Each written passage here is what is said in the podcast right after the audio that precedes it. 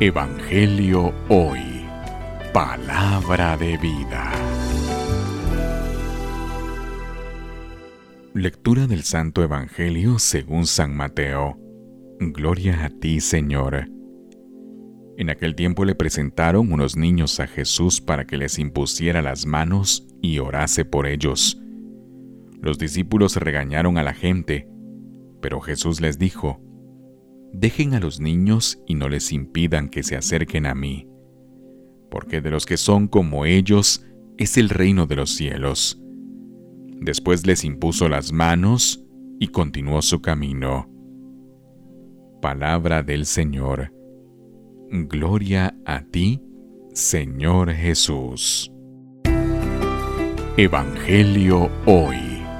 Palabra de vida.